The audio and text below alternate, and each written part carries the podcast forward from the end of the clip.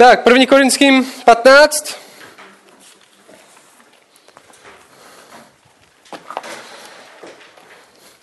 My se posledních několik týdnů bavíme o vzkříšení. O tom, že křesťanská naděje nestojí na nějakým prázdným filozofování, že naše křesťanství nestojí na tom, že se pár chytrých lidí sešlo a, a řekli si, co bychom mohli vymyslet za náboženství, na který by lidi byli ochotní dát peníze, nebo čemu byli ochotní lidi věřit, ale naše víra stojí na jedné historické skutečnosti. Stojí na tom, že Ježíš Kristus vstal z mrtvých. Protože tohle, jestli se to stalo, tak naše náboženství není jenom věc názoru, není to jen věc toho, jestli jsme vzdělaní, není to věc toho, jen, jestli jsme slyšeli správnou věc a rozhodli se něčemu věřit a udělali si správný názor, ale naše víra stojí na tom, jestli Ježíš vstal z mrtvých, tak stojí na skutečnosti. Že on buď vstál, nebo nevstal.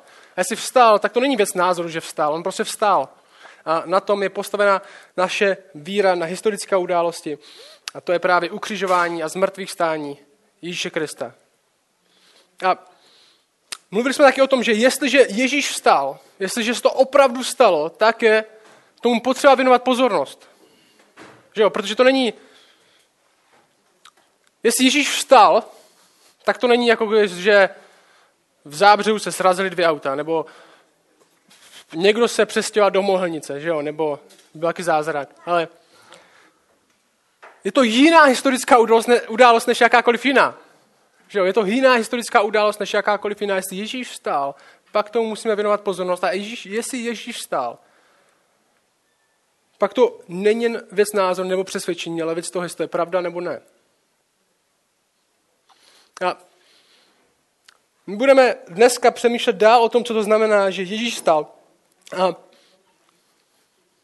budeme přemýšlet o tom, co vlastně sám Ježíš o tom řekl. A tohle dělá Pavel, apoštol Pavel, který napsal První Korinským. Tohle dělá v 15. kapitole, ve které jsme. V korinské církvi je pár lidí, kteří si ve skutečnosti nemyslí, že Ježíš stal. Kteří říkají, víš, úplně to z mrtvých stání, to bych tak nehrotil, ono to úplně není tak taková pravda, možná to znamená něco jiného. Jsou tam někteří lidi, kteří říkají, že není vzkříšení z mrtvých. Možná se jim to zdá jako bláznivá představa, že by někdo vstal z mrtvých. Možná berou Ježíše jako zajímavou osobu, od které se můžeme co naučit, ale rozhodně nám to nedává naději na nějaký posmrtný život nebo na nějaký zmrtvých stání. Je to zajímavá, je to zajímavá postava, je to zajímavý učitel, ale jako s tím, s tím smrtvých stání to bych tak jako moc nehrotil, to, to zní trochu bláznivě. A říkají věci jako, Ježíš Kristus nevstal z mrtvých. Možná třeba vstal v mém srdci, jakože to obrazně vstal, Ale my nemáme moc naději na život po smrti nebo tak. Ježíš nám dal zajímavý pravidla, kterým bychom se mohli řídit jako mít rád jeden druhýho nebo dávat peníze chudým, ale jako ve skutečnosti s tou smrtí to není tak úplně tak, tak důležitý. A právě na tohle Pavel reaguje. A říká jim, tohle je blbost. Jestli Kristus nevstal z mrtvých, tak je vaše víra marná. Tahle verze křesťanství, kde si všechno předuchovníš, kde všechno znamená jenom něco duchovně, ale ve skutečnosti se to nestalo, když Bible říká, že to stalo, tak tohle verze křesťanství je absolutně k ničemu. Proč? Za prvé je to marný a za druhé je to lež, protože to není pravda. Protože Ježíš ve skutečnosti opravdu vstal z mrtvých. A o tom se bavíme posledních pár týdnů. A bavíme se taky o tom, že jestli vstal on, jestli vstal on, tak vstanou i další. Jestli vstal on, tak vstaneme i my. Protože přesně tohle on řekl. Jestli Ježíš porazil smrt, jestli Ježíš porazil smrt, tak existuje vzkříšení z mrtvých. A teď. Fyzické vzkříšení z mrtvých je divný. Co bychom si uměli představit, jak možná, že někde umřeme a budeme nějaká, nějaká duchovní bytost někde poletovat, nebo budeme nějak, v nějakém, nějakém stavu mysli. Že jo, to bychom si mohla, možná mohli představit, nějaká, nějaká víc jako duchovní verze toho posmrtného života, že bychom, nebo bychom možná byli nějaký duch a strašili bychom tady lidi někde na půdách, možná to bychom si dokázali představit. Ale fyzický skříšení z mrtvých, že bychom fyzicky vstali z našeho hrobu, je trochu moc. Ono to trochu bylo moci na tu dobu, ve které Pavel žil. Nebylo to tak, že v prvním století bylo hodně moderní vstávat z mrtvých. Nebylo to tak, že v prvním století bylo úplně normální vstávat z mrtvých, všichni tomu věřili a křesťanství do toho krásně pasovalo a proto mělo křesťanství takový úspěch. Ne, křesťanská a židovská představa fyzického zmrtvých stání byla pro hodně lidí hloupá. Protože v podstatě světonázor byl opačný. Cíl byl zbavit se těla. Tělo je to fyzično, co tady máme, je to, co nás stáhne dolů a je potřeba se toho zbavit, osvobodit svůj mysl od toho. Ta představa pro první století vůbec nebyla nějaká moderní nebo chytrá, ale byla hloupá. Cíl zbavit se tohoto světa, zbavit se toho těla. A Pavel do nějaké míry ve skutečnosti souhlasí, ale ne tak úplně, jak bychom čekali. A my možná o těchto věcech nepřemýšlíme tak moc, o tomhle tématu, protože o smrti celkově moc nepřemýšlíme. Že smrt je něco, co se děje mimo nás. Že kolik lidí vidělo někoho umřít, například. Kolik lidí vidělo před sebou někoho umřít? Hodně málo. V České republice hodně málo. Smrt není něco, co je součástí našeho denního života. Smrt je něco, co se děje v nemocnici, někde, kde ty lidi nejdou vidět, jak umírají. Že když se někdo, když je někde nehoda, tak, tak okamžitě všichni naspěchají, všechno tam zavřou, aby to někdo neviděl. Že my smrt vidíme tak maximálně ve zprávách nebo ve filmu. A to je hodně daleko od nás. My se smrtí se vůbec nepotkáváme a vůbec neřešíme otázky, co se stane, když někdo umře, protože si myslíme, i my si myslíme, my jsme celkem mladí lidi, že jo? A plno mladých, mladých lidí si myslí, že nikdy nezemřou. Že pořád můžou líst po stromech, pořád můžou jezdit na snowboardu, pořád můžou dělat tohle, smrt je daleko, protože ještě nebolí kolena. Že smrt je v moderní době mimo nás, není součástí našeho života a možná o tom nepřemýšlíme, ale v prvním století byla smrt součástí denního života. A očividně, když Pavel přišel s tímhle učením, že mrtví vstávají, když Pavel přišel s tímhle učením a řekl lidem, že mrtví vstávají, tak to vyvolalo hodně otázek. Stejně jak by to vyvolalo hodně otázek tady. A první otázka byla, a jak jako? Že jediný, co vím o mrtvých, kteří vstávají, tak vím ze zombie filmu a to mi úplně nepřipadá jak nějaká nejkrásnější, nejromantičnější představa, do které bych chtěl se svým náboženstvím směřovat úplně. Jak jako mrtví stávají? Znamená to, že prostě kostra, která je v zemi, oživne a bude tady pochodovat? Nebo co když jsem přišel o ruku? Jako? Co když, mi usek, co když jsem pracoval na cirkulárce, usekla, usekla mi se mi ruka a teďka čekám na zvrtý stání a budu jako bez ruky v tom, protože už ji nemám? Nebo budu ji muset najít pak někde? Nebo, nebo co když, co když mě děti dají na kremaci? Znamená to, že budu nějaký oživilý prášek? Nebo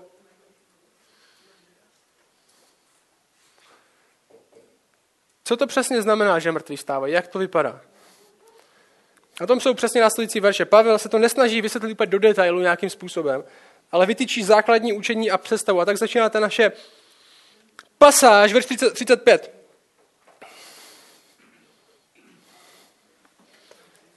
Verš 35 Pavel říká, Pavel vede takový fiktivní rozhovor mezi nějakým jeho oponentem. On říká verši 35. Někdo však řekne, jak vstanou v mrtví, v jakém těle přijdou. Jak stanou mrtví, v jakém těle přijdou. Přesně tohle je tady ta otázka. Křesťaní tvrdí, že mrtví vstávají. Křesťaní tvrdí, že mrtví vstávají, že je tu naděje. On řekne, tak řekněme, že to na chvilku přijmu, jo, ten oponent, jak teda mrtví vstávají. Znamená to, že bychom měli do hrobu dávat žebřík, kdyby náhodou se to stalo, nebo co to znamená? Jak může mrtvé tělo zase žít? A Pavel v následujících pár verších použije několik přirovnání, aby vysvětlil, jak ten proces probíhá, nebo jaká je hlavní myšlenka tohle z mrtvých stání. On odpovídá, verš 36, pošetili člověče. Jo, tak už my moderní lidi už tak nemluvíme tak drsně. Nebo se dá přeložit ty hlupáku. Že, v ČSPčku to nechtěli přeložit tak hrubě. No ty blázne. Ty vole. No, ještě trochu moc. Pošetilý člověče. To, co zase váš, neobživne, jestli to neumře. A co zaséváš, není to tělo, které má vzniknout, nebo holé zrno, například pšeničné nebo nějaké jiné. Bůh mu však dává tělo, jak sám chtěl, každému semení jeho vlastní tělo. Taky přirovnání. Pár věcí, které si všimneme z tohohle verše, z tohohle přirovnání. I když jako křesťani věříme ve fyzické zmrtvých stání, tak jako křesťani nevěříme, že budeme žít v tom těle, ve kterém jsme umřeli. Tak jako křesťani nevěříme, že budeme mít to stejné tělo, které máme teď. Vzkříšení z mrtvých není jenom o tom, že se ti nějak nastartují znovu všechny funkce, vrátí se k životu, ale děje se úplně něco jiného. Proběhne změna, která je radikálnější než to, že budeš mít 30 let, budeš krásný, budeš mít všechny svoje zuby. Dostaneš jiný tělo. Dostaneš jiný tělo. Křesťani věří, ty věříš, že dostaneš nový tělo. Nech tohle v sobě chvilku trochu bublat. Já na ty Radek, Patrik, Viktor, dostanu nový tělo. Jedna věc. Křesťaní nevěří, že budou žít v tomhle těle, ve kterém umřeli, ale dostanou nový tělo. Druhá věc. I když je vzkříšení radikálně jiný, i když je vzkříšení radikálně jiný, tak je mezi tím návaznost. Ilustrace je taková. On říká Pavel, představ si zrno pšenice nebo nějaké, nějaké kitky. Obyčejný zrnko vypadá úplně normálně, takový šedý, hnusný. Musí jít pod zem a on říká umřít, aby dalo vzrůst něčemu jinému, něčemu krásnějšímu. A stejně tak je ve vzkříšení. Tvoje tělo musí umřít, aby dalo vzrůst něčemu jinému, ale jsi to pořád ty. Není to tak, že Bůh vezme semeno, rozdrtí to a řekne, podívej se na to, jak je to hnusný. Já udělám něco úplně jiného. No vezme to semeno, to naše tělo, který je hříšný, který je který pff, má všechny možné vady, který prostě umírá. A to přirovnání je, že Bůh s tím tělem, jako kdyby ho zasel pod zem a z toho těla samotného, z toho starého těla samotného vyrostlo nový tělo. Čili i když je to tělo jiný, tak vychází z nás, jsme to pořád my. Bůh je neničí, ale dává vzniknout novýmu. Neničí, ale mění, transformuje. A tohle podobenství si Pavel nevycucal úplně z prstu. Ale to je něco, co Ježíš sám říká svým učedníkům, říká to i sám o sobě. Když přišla je hodina, když měl Ježíš zemřít, tak v Janovi 12, tam můžete klidně otočit, Jan 12, verš 23, říká, přišla hodina, aby byl oslaven syn člověka. Končí to, umírám. A říká, amen, Amen pravím vám, jestliže pšeničné zrno, které padlo do země, nezemře, zůstává samo. Zemřeli však přináší mnohý užitek. Kdo má rád svou duši, hubí, kdo nenávidí svou duši v tomto světě, uchrání k životu věčnému. Jestliže mi někdo slouží, ať mě následuje, kde jsem já, tam bude i můj služebník. Kdo mi slouží, to poctí otec. Ta idea je, že i když to tělo bude jiný, který dostaneme při vzkříšení. Křesení věří, když staneme z mrtvých, tak bude mini tělo, tak to tělo vychází z našeho těla. Stejně jako pšenice vychází ze zrna, stejně jako kytka, která vyrostá, je větší, úžasnější, nádhernější než to zrno, ve které vyrostla, tak bez tak vyrostla z toho, co bylo v tom zrnu. To je to přirovnání, který Pavel dává. Jdeme dál. 38 a 41. Bůh dává tělo, jak sám chce, to jsou, tady vzkříšení, ve vzkříšení jsme absolutně závislí na boží milosti. Ve vzkříšení padá všechny možné domněnky o tom, co my si zasloužíme, co my sami chceme, my jsme mrtví. Ve vzkříšení my čekáme, že Bůh se smiluje a sám nás vzkřísí. Že Bůh dává těla, jak sám chce. My nemůžeme nic ani mluvit, ani myslet. Čekáme na milost Boží. Není každé tělo stejné, říká Pavel verš 39 nejbrž jiné tělo lidské, jiné tělo dobytka, jiné tělo ptáků, jiné tělo ryb. Až jsou těla nebeská a těla pozemská, a jiná je sláva nebeských, jiná je sláva pozemských. Jiná je sláva slunce, jiná je sláva měsíce, jiná je sláva hvězd, neboť hvězda od hvězdy se liší ve slávě. To je další přirovnání, který je docela jasný.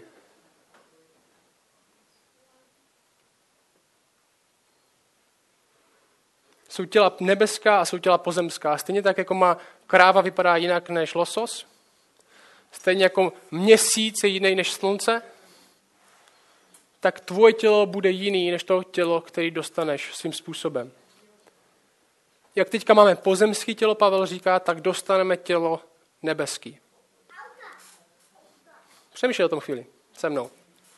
Jak teď máš tělo pozemský, tak dostaneš tělo nebeský.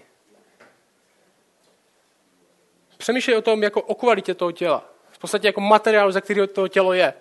Ne jako nějaký, nevím, to nějaký jako kus světla nebo něco, ale ne, materiál, ze kterého to tělo je. Nebeský tělo.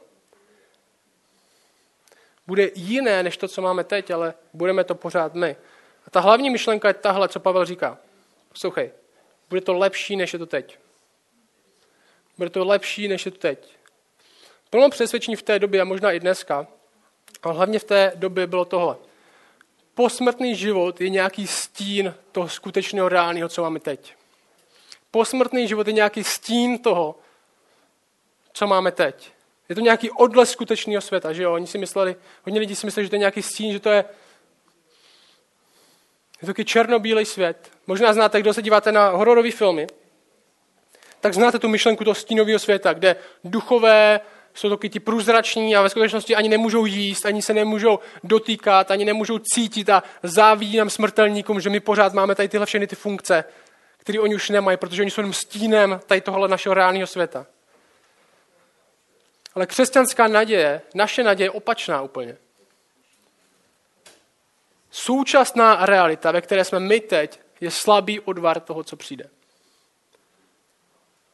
Je marným odleskem toho, co Bůh chystá. My jsme stínem toho, co má přijít. My jsme jen odleskem toho, co má přijít v Kristu. To, co tady děláme, jen slabým odvarem, co má přijít na nové, nebi, nový, na nové, nové zemi a novém nebi. Všechny chutě, všechno, co vidíme, Všechna naše zkušenost s Bohem je jenom slabý odvar toho, co má přijít. Ve skutečnosti my jsme stínový svět. To, co přijde, bude nový a lepší. To, co máš jen teď, i tvoje tělo, co máš ten, jen teď, je odleskem toho, který přijde. Protože naděje na posmrtný život u křesťanů, u křesťanů není, jak když listí spadne na zem a pomalu začne hnít. Ale právě opak, je to jako když semínko spadne na zem umře obrazně a dá vzrůst něčemu absolutně jinému. Daleko krásnějšímu, daleko lepšímu. A není to jen o našem těle. Je to o celém stvoření. Bůh říká, nejen vaše tělo, ale všechno činím nové. Že jo? Ten, ten ver, všechno činím nové. Stejně jako vaše fyzická těla, tak přijde fyzická země, která se spojí s novým nebem. Nová země přijde s novým nebem a všechno bude nové. Jak vaše fyzické těla, tak fyzická země. Nemáme naději my, ale naději má celé stvoření. C.S. Lewis, já někteří ho znáte, to krásně popisuje v posledních letopisech Narnie, znamená Poslední bitva. Je někdo, kdo vůbec nezná Narnie, já to klidně vysvětlím ve zkratce, co tam děje. Peťa, klasika. Tak to nebudu vysvětlovat.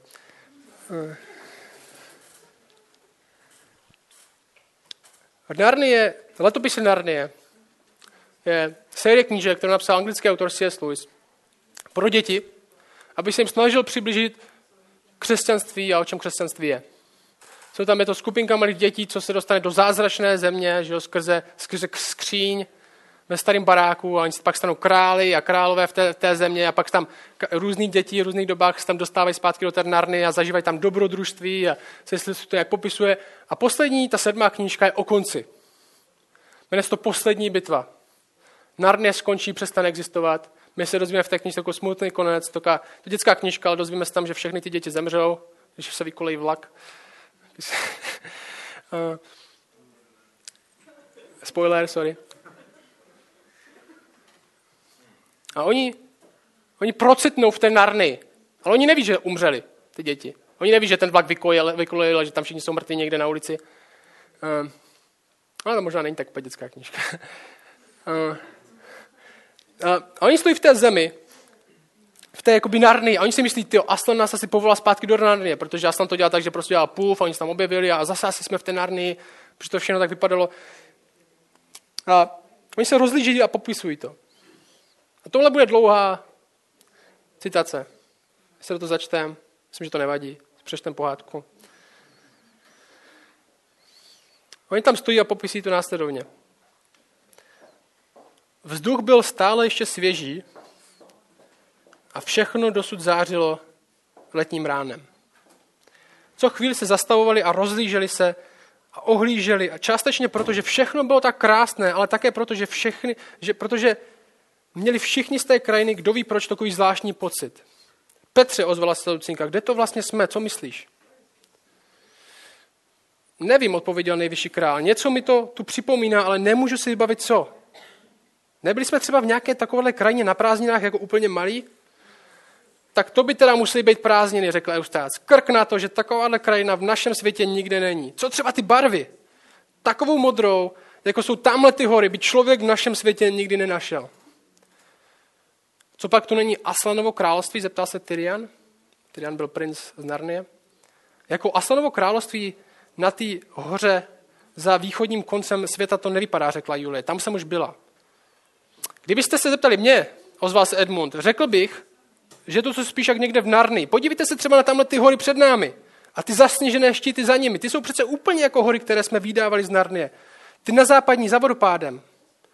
To jsou, řekl Petr, jenomže tyhle jsou větší. No nevím, jestli se ty, jestli se ty něčemu podobají v Narnii, řekla Lucinka, ale podívejte se tamhle, ukázal doleva Gihu. Všichni se zastavili a podívali. Tamhle ty hory, ty modré vzadu a před nimi ta řada úsměvavých lesnatých kopců. To je přece hrozně podobné jižní hranici Narnie. Podobné, zvolal Edmund po chvíli ticha, vždyť jsou přesně stejný. Podívej se tamhle, to je hora Per s rozeklatým vrcholem, tamhle jsou průsmyky, kterým vede, který vedou do Arkeny a vůbec všecko. A přece nejsou úplně stejné, uvažoval Lucinka. Přece se jen liší. Mají víc barev. Jako by byli dál, než si je pamatuju. A jsou takové, takové já nevím. Takové opravdovější, řekl pan Diviš jemně. Tu roztáhl orel jiskro očko křídla, vzlétl 10 či 15 metrů do vzduchu, zakroužil a zase se snesl na zem a zvolal králové a královny, byli jsme všichni slepí. Teprve teď začínám vidět, kde jsme. Zhora jsem to spatřil všechno, vřesoviště, bobří hráz, velikou řeku Iker Paravel, jak stále září na mořském pobřeží. Narnie není mrtvá, toto je Narnie. Jak je to však možné, divil se Petr, vždyť Aslan nám starším řekl, že už se nikdy do Narnie nevrátíme a najednou jsme tu. No, Eustác na to. A viděli jsme přece její konec. A přece jen se to tu v něčem liší, řekla Lucinka. Orel má pravdu, pravil pan Diviš. Poslouchej, Petře, když Aslan řekl, že už se do Narnie nevrátíte, mluvil o Narnii, kterou jste mysleli vy. To však nebyla opravdová Narnie měla začátek a konec. Byl to jen odraz či stín skutečné Narnie, která to vždycky byla a vždycky bude, tak jako náš svět Anglie i všechno ostatní jenom odraz či stín něčeho z Aslanova skutečného světa. Nemusíš plakat pro Narnie, Lucinko. Všechno, na čem ve staré Narnii záleželo, všechny bytosti, které nám byly drahé, se těmi dveřmi dostali do Narnie skutečné a samozřejmě, že se liší, jako se skutečná věc liší od svého stínu nebo život v dělém stavu od snu. Jak vlastně se tahle sluncem zalitá země liší od staré Narnie? Je to těžko, je to těžko popsat, asi tak, jako se těžko popisoval, jak chutná její ovoce. Snad se mi podaří vám to přiblížit asi takhle, říká už vypravěč. Představte si, že jste v pokoji, ze kterého je oknem výhled na líbeznou mořskou zátoku nebo na zelené údolí, které se vyne mezi horami. A na zdi proti tomu oknu zrcadlo. A vy jste se právě otočili od okna a najednou jste v tom zrcadle zahlídali, zahlídli onu zátoku či ono údolí znovu. A ta zátoka či to údolí v zrcadle jsou svým způsobem přesně stejné jako ve skutečnosti a přece se zase liší. Jsou takové hlubší, pohádkovější, jako místa z nějaké knížky, kterou jste nikdy nečetli, ale kterou byste si moc přáli číst. Tak nějak nová se narně liší od té staré. Byla taková hrubší, každý kámen, každá kytička, každé stéblo trávy, jako by měli zvláštní význam. Lépe už to popsat nedovedu. Jestli se tam jednou dostanete, poznáte, co jsem vám chtěl říct. A teď tímhle to končí.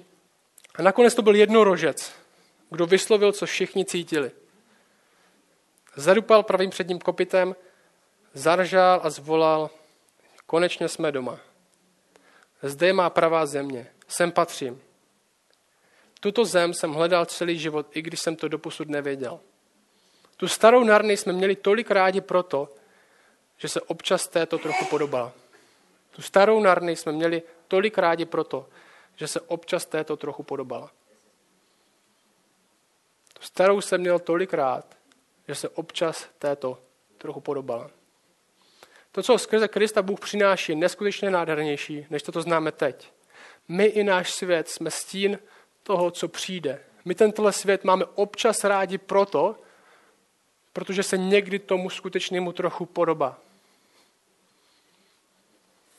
A ten pocit bude takový, jako když, já nevím, jestli jste někdy hráli nějakou hru na počítači, a byla starou hru a pak vyšla nová, třeba za deset let. A vy jste říkali, ty, to není možné, jak tohle všechno vylepšili. Že? Kdybyste nikdy tu starou nehráli, tak možná byste neměli moc pochopení pro to, co vlastně všechno vylepšili a co vlastně vše všechno stalo. Nebo když jste měli starý úplně telefon a po pěti letech jste si konečně koupili nový. Kdybyste neměli to starý, tak byste neměli pochopení pro to nový. A tohle je jenom slabá, slabá ilustrace toho, co se stane. Tohle je stín absolutní toho, co přijde. A my to tadyhle občas máme rádi, protože se to trochu podobá tomu, co přijde. Přijde pravá láska, přijde pravý mír, bude nám královat pravý král. My tady máme stíny, toho máme tady. Ale skutečnost teprve přichází. Proto ve 42 pokračuje takhle. Ve 42. Tak je tomu i při vzkříšení z mrtvých. Zasévá se v porušitelnosti, vstává se v neporušitelnosti. Zasévá se v potupě, vstává se ve slávě, zasévá se v slabosti, vstává se v moci. Zasévá se tělo duševní, stává tělo duchovní. Je tělo duševní, je také tělo duchovní. Vidíte ten kontrast. Takhle to bylo, ale takhle to bude. Takhle to bylo, ale takhle to bude. Tělo duševní a duchovní neznamená, že budeme nějaký duch nebo nějaká bezfyzičná bytost. Některý, překlad, některý překlady používají slovo zasevá se tělo přirozené a vstává tělo duchovní. A tohle vedlo k nešťastné teologii, že to rozdíl mezi fyzickým a nefyzickým tělem. Ale ten rozdíl je v tom, co dává tělu život, ne z čeho je tělo udělané. Ne z čeho jsme postavení, ale co je náš motor. Adam se stal živou bytostí, měl život sám v sobě, živou duší, dokonce říká Bible. Ale my budeme žít z ducha svatého. V tomhle smyslu máme tělo duchovní. Není to jako loď, která je udělaná ze dřeva nebo z oceli. Je to loď, která je poháněna buď větrem nebo párou. Je to buď loď jakoby větrná, nebo plachetnice, nebo parník. To je ten rozdíl. Co se Pavel nesnaží říct, že budeme mít nějaké tělo bezfyzičný, nebo teďka máme fyzičný a pak budeme mít bezfyzičný, ale měli jsme tělo pozemský, duševní, ale budeme mít tělo duchovní, který bude poháněno duchem svatým. A tohle všechno víme, protože přesně tohle Bůh udělal s Kristem. A my následujeme jeho. Kristus stál ve fyzickém těle, i když bylo jiný, než to, co měl předtím. I když dokonce měl stopy v pohřebech, tak si nejdřív lidi mysleli, že to je zahradník. Nebyl duch, protože jedl rybu. Jedl s nima normální, dělal fyzické věci. Tohle všechno víme, protože přesně tohle Bůh udělal s Kristem. Tohle Pavel ví, protože viděl Krista ve své slávě jako vzkříšenýho pána. V něm je naše naděje, v něm je naše identita. Ne v Adamovi, který byl ve spouře proti Bohu a jeho život končil smrtí, ale v Kristu, který Boha následoval a smrt přemohl. A tak to pokračuje ve 45. Taky je napsáno, první člověk Adam se stal živou duší, nebo duší živou. Poslední Adam, Kristus, duchem obživujícím. Ale ne nejprve duchovní, nebož duševní a potom duchovní. První člověk je ze země z prachu, druhý člověk pán z nebe. Jak je ten pozemský, takový i ti pozemští, a jak je ten nebeský, takový i ti nebeští. Adam byl živá bytost. Kristus je životodárná bytost. Adam byl duševní, Kristus duchovní a dává svého ducha dalším lidem. Adam byl pozemský muž z prachu, Kristus je nebeský muž. Jsou lidi, kteří mají svou identitu a svoji budoucnost v Adamovi. Utíkají od Boha, skrývají se před Bohem a bude je čekat stejná budoucnost, jako čekala Adama. A jsou lidi, kteří mají svoji identitu v Kristu, kteří následují Boha. Kteří svou důvěru nedávají v sebe, ne v to, co tady vybudou, ale dávají v Krista a budou mít budoucnost stejnou, jakou měl Kristus. Budu následovat jeho, jestli ho následují v tomto životě, tak ho budu následovat i v jeho smrti, říká Bible. Tohle není prázdná filozofie. Tohle je realita tohohle světa a záleží na tom, jestli k tomu máš otevřený oči nebo ne. jsi buď v Adamovi nebo v Kristu. Umíráš nebo budeš žít. A tuhle kvalitu života můžeme nést už teď. Už teď můžeme ukazovat na nebeské hodnoty, následovat Krista, ne Adama. Koloským 3 nám říká tohle. Jestliže jste s Kristem vstali, už mluví o přítomné realitě, usilujte o to, co je nahoře, kdy Kristus sedí po boží pravici. Myslete na to, co je nahoře, ne na to, co je na zemi, neboť jste zemřeli a váš život je ukryt s Kristem v Bohu. A když se ukáže Kristus, váš život, tehdy i vy se s ním ukážete ve slávě. Už teď má život smysl, protože tenhle život nekončí smrtí. Pavel říká ve 49, a jako jsme nesli podobu pozemského, nesme také podobu nebeského. Ve 49, jako jsme nesli podobu pozemského, nesme podobu nebeského. A divíte se, jak končí. A to já to teďka přečtu hodně tady těchto veršů najednou a nezastavím se v nich tak moc. A pravděpodobně budeme mít znovu na Velikonoce, takže se nebojte, že to nějak úplně přeskočíme. A divíte se, jak končí. Jen poslouchejte. Nepřemýšlejte nějak extra, poslouchejte ten, ten text. Verš 51. Hele, říkám vám tajemství. Ne všichni zemřeme, ale všichni budeme proměněni. Naraz v okamžiku při zvuku poslední polnice zazní polnice a mrtví vstanou jako neporušitelní a my budeme proměněni. Neboť toto porušitelné tělo musí obléci neporušitelnost a toto smrtelné musí obléci nesmrtelnost. Když toto porušitelné tělo oblékne neporušitelnost a toto smrtelné oblékne nesmrtelnost, tehdy se uskuteční slova.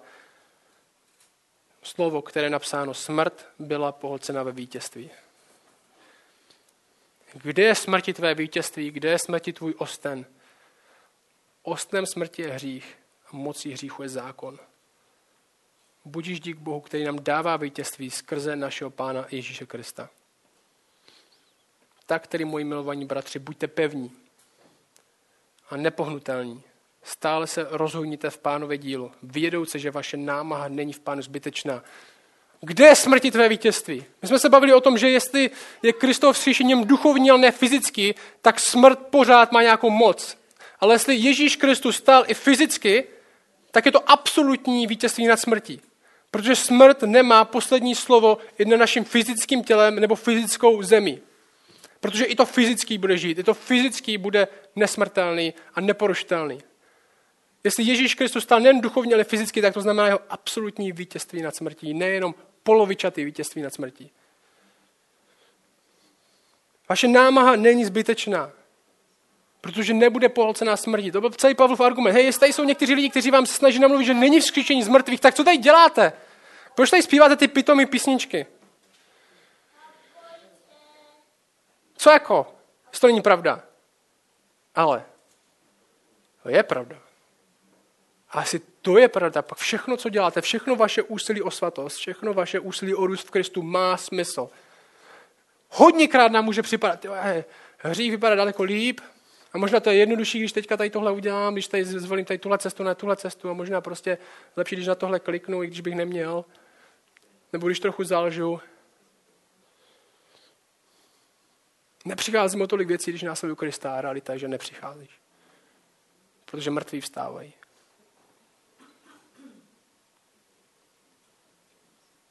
A poslouchej, i když nemáš nový tělo teď, tak Bible říká, že máš nový srdce teď.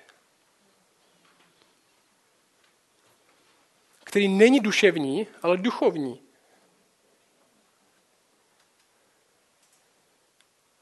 Srdce, který mu neurčuje směr vaše tělo, ale duch svatý. Čili jak jsme se bavili o tom semínku, ze kterou vyroste ta květina, tak my víme jako křesťané, že jestli máme nový srdce, jestli máme ducha svatého, tak už začala růst. Tak už začala růst. Už je něco v nás, co není pozemský, ale nebeský. Už nemáme srdce z kamene, ale srdce z masa. Už nastala změna. A při poslední polnici, až zazní ten zvuk, tak našemu novému srdci dostaneme i nové tělo. To, na co čekáme v budoucnosti, se už realizuje teď. Bible říká, že skrze víru v Krista, skrze víru v to, že On je lepší než všechno, co nám svět nabízí, skrze všechno, co nám svět nabízí, nám Bůh mění srdce. Nám Bůh ukazuje hodnoty svého království. Nám Bůh ukazuje hodnoty té reálné země, ke kterým jsme my jenom stínem. A my, když takhle žijeme, když následujeme Krista skrze naše nový srdce, které je poháněno ne naší přirozeností, ale duchem svatým, tak reflektujeme hodnoty království, který přijde, do kterého spijeme a kvůli kterému dostaneme nový tělo. Proto naše námaha není marná. Protože my jsme součástí toho království, které reflektujeme už teď. A náš život nekončí smrtí, ale všichni staneme a budeme proměněni.